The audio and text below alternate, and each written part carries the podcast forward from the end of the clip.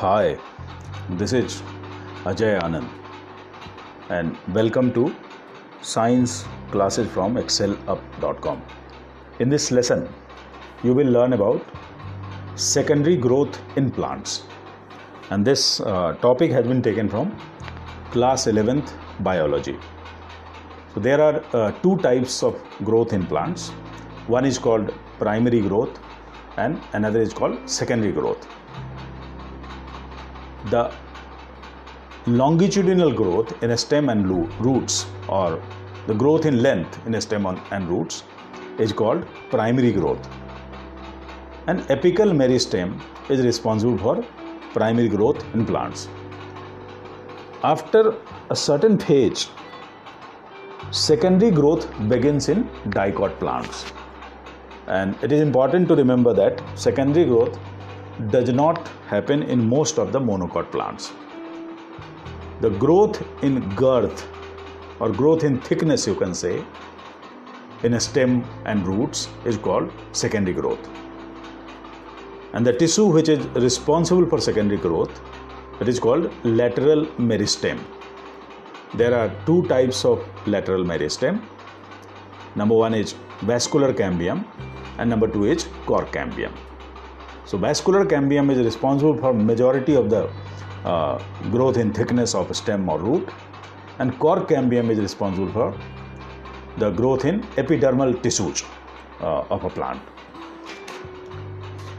So the secondary growth starts with formation of cambial ring. Here uh, you will uh, learn about the formation of cambial ring and secondary growth in dicot stem and the overall step in roots uh, they are more or less similar as in stem.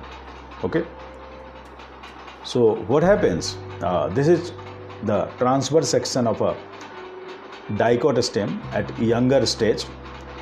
These are vascular bundles and there are cambium tissues inside the vascular bundle. And these are called intrafascicular cambium because they are inside the cambium and in between the cambium uh, vascular bundles there are bands of uh, parenchymatous cells. And these bands they are called medullary rays. So these medullary rays they become meristematic and they start dividing. And after uh, certain rounds of cell division the medullary rays they change to interfascicular cambium that is the cambium outside the vascular bundle. So both intrafascicular cambium and interfascicular cambium they converge to make a ring like structure and this ring is called the cambial ring. Okay?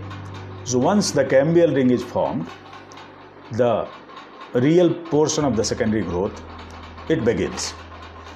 So what happens? The cambium ring it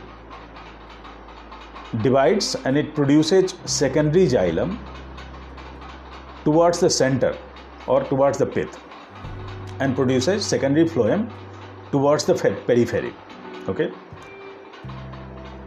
The production of secondary xylem is significantly higher than production of secondary phloem. So obviously secondary xylem they will be more in number compared to secondary phloem. And a stage comes when the excess production of secondary xylem. It gradually crushes the primary phloem and secondary phloem so there will be fewer number of uh, phloem compared to xylem after the secondary growth. Okay? This is a transverse section of a stem after secondary growth has already taken place. So there are various concentric rings and uh, i have marked them 1 2 3 4 and 5 so the central portion is pith and this is the primary uh, xylem. Number one is secondary xylem. Number two is cambium ring. And number three is secondary phloem. So it is obvious that the cambium ring it is giving off secondary xylem towards the pith and producing secondary phloem towards the periphery. And after that comes uh, two layers of tissues. The number four is called phellogen and number five is called phellem uh, you will learn about it uh, when we'll discuss the formation of cambium uh, cork cambium. Okay. Now, after the secondary growth happens, some bands of uh, parenchymatous uh, cells they emerge in between the um, secondary uh, phloem and um, cambium ring and these bands uh, they are called secondary medullary rays okay? So this is all about the secondary growth in dicot stem. The secondary growth in dicot root is more or less similar with a slight uh, minor differences. Now what happens? Uh, after the secondary growth has taken place in a stem, two types of wood are formed in the stem. One is called spring wood and another is called autumn wood. So, if you will uh, look at the transverse section of a old stem, or if you will look at a block of wood, you may you will find dark and light bands on the block of wood or dark or light dark and light concentric circles uh, in the transverse section of stem. And these dark and light bands they are of different kinds of wood. So what happens? The chem- secondary growth it depends on various climatic factors. So during spring season uh, there are favorable climatic conditions, so a larger number of xylem elements are formed, and xylem vessels uh, they have wider lumen. Okay, and that is why the wood formed during this period is lighter in color. It is less dense.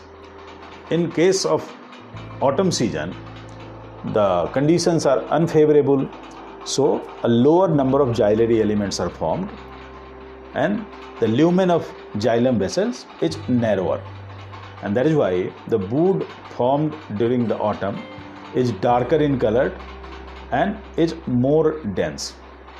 And that is why what we see alternate bands of dark and light colors. So the wood of darker color is called autumn wood and the wood of spring uh, lighter color is called spring wood and two uh, consecutive dark and light bands they compose the annual ring so with the number of annual rings we can estimate we can uh, roughly estimate the age of a tree. Okay? In this transverse section uh, you can easily see autumn wood and spring wood. Then you will see that the central area is much darker in color compared to the peripheral area. This is pith and this darker area this is called heartwood and the lighter area is called sapwood. okay, after that comes the vascular cambium and cork cambium. Okay, so what happens? Uh, that in older trees, most of the secondary xylems, which are towards the center, they are dark brown in color, and this happens because of deposition of tannins, resin, oil, gums, aromatic substances, and essential oils. And because of deposition of these substances, this portion of the wood is hard, durable, and it is resistant to microbes and pests. So this is uh, stronger.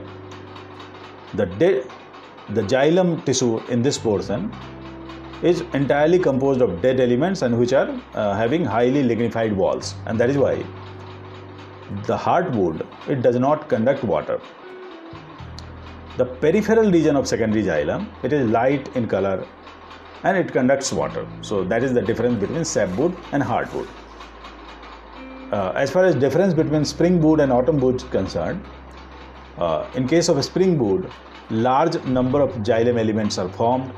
Uh, xylem vessels they have wider cavities. Uh, it is light in color and it has a lower density. In case of autumn wood, fewer number of xylem uh, elements are formed.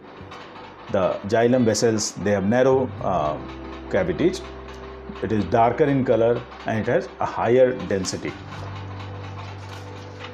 Now uh, let us try to understand about cork cambium. So what happens after the secondary growth? The diameter of the stem it increases so much that uh, it becomes impossible for the epidermis to take the load, to take the pressure. So time comes when the replacement of epidermis is required. And at that stage, cork cambium is formed.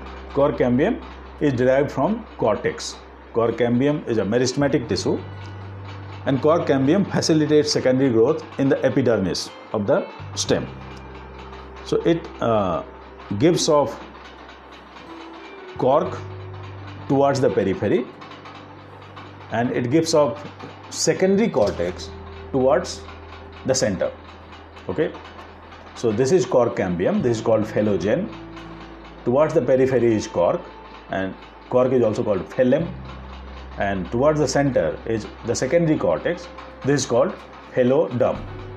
So phellem, phellogen, and phelloderm they are together called bark. Bark is a non-technical term. Okay, and all the tissues external to the vascular cambium they compose bark. And secondary phloem also comes under the bark. Once uh, cork is formed there is uh, some break in the epidermis at different places. And this uh, results in formation of uh, lens shaped holes or apertures in the epidermis. And these holes are called lenticels lenticels they facilitate exchange of gases in plants in older stem. Okay. So this is all about cork. The commercial cork which is used uh, uh, for uh, bottling of various beverages and many medicines uh, they are also used in uh, shuttlecock for badminton. They are made from a plant called cork oak the biological name of this plant is Quercus suber, and suber has come from suberin. The cork cells, uh, the cell wall of cells in the cork layer, they have suberin deposition because this uh, deposition, the cork is impervious to water, and that is why cork has found many uses. Okay, uh, that's all about this lesson. Thank you.